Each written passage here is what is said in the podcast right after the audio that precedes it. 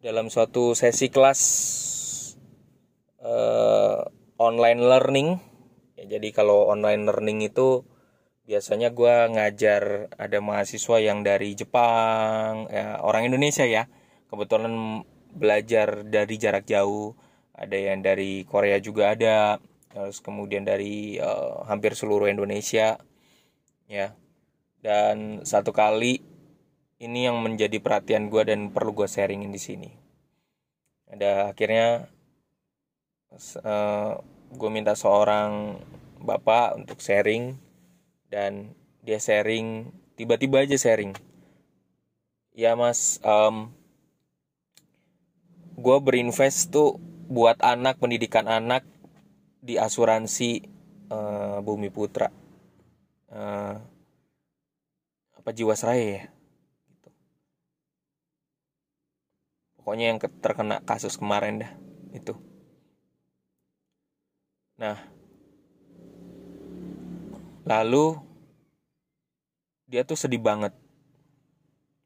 Karena duit yang udah dia perjuangkan untuk pendidikan anaknya nggak bisa dicairin.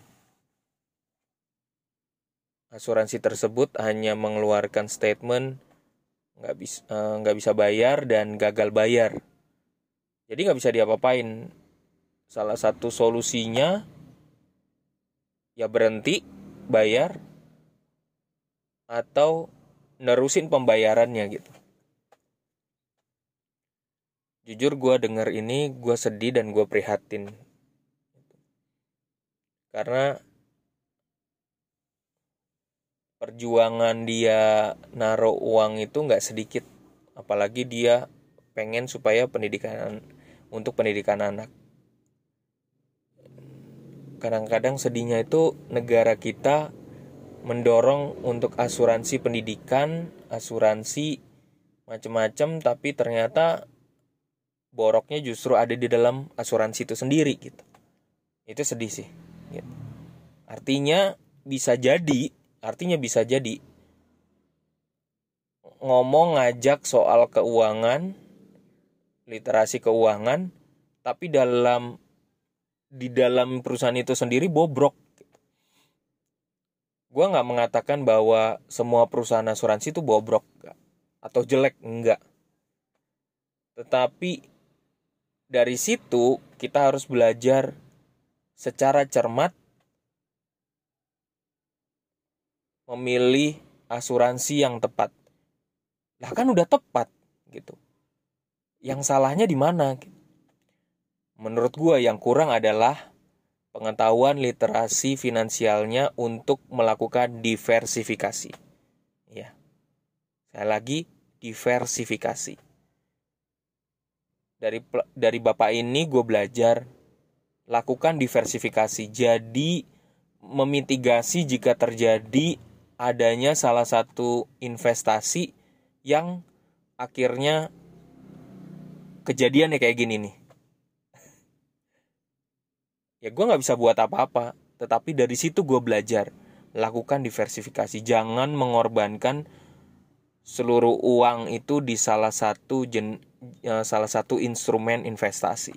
Diversifikasi atur uangnya pertama manage dulu per, paling pertama manage dulu uangnya.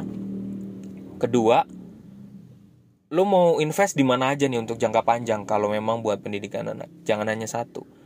Bisa di emas deposito obligasi asuransi asuransi apa. Kalau lo juga buat kesehatan buat kesehatan lo apa asuransi jiwanya apa. Jadi jangan jor-joran naruh duitnya gede di satu tempat kan kadang-kadang ada asuransi yang jor-joran supaya marketingnya ya orang marketingnya lo naruh di sini nanti keuntungan lo gede gitu. Nah ada yang sampai kayak gitu. Gue juga ada orang yang cerita kasusnya kayak gitu. Maka sehebat apa pun marketing untuk ngojok-ngojok lo supaya masuk di investasi itu paling pertama bukan ngikutin apa kata mereka tapi manajemen uangnya dulu nih Lalu lo lakukan diversifikasi secara benar supaya lo nggak boncos.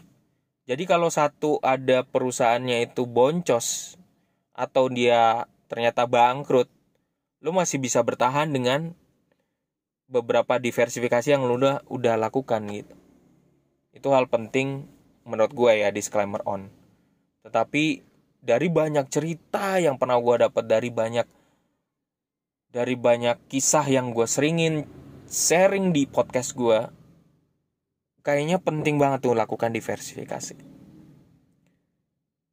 Sekali lagi kalau lo bingung untuk melakukan diversifikasi lo WA gue aja nggak apa-apa. Ya lo WA gue udah ada di podcastnya udah ada di paling atas di profilnya. Ya tapi jangan sampai lupa ya. Follow, nyalakan loncengnya dan kasih bintang ya. Pertama-tama gue bukan ngejar itu, tapi yang paling yang paling penting adalah edukasi. Kalau lo kesulitan, lo WA gue. Kalau lo punya kisah, lo boleh WA gue atau lo tulis cerita disertai juga email lo atau WA lo nomor nomor HP sehingga gue bantu dengan ikhlas hati untuk ngebantu lo tenang aja gue nggak nggak suka untuk ojok-ojok terima kasih untuk pagi ini pagi yang cerah. Uh, thanks God udah hari ini hari cerah banget. Jadi gue bisa bikin podcast buat lo semua. Thank you yang udah setia dengerin podcast gue salam dari gue lembut ampun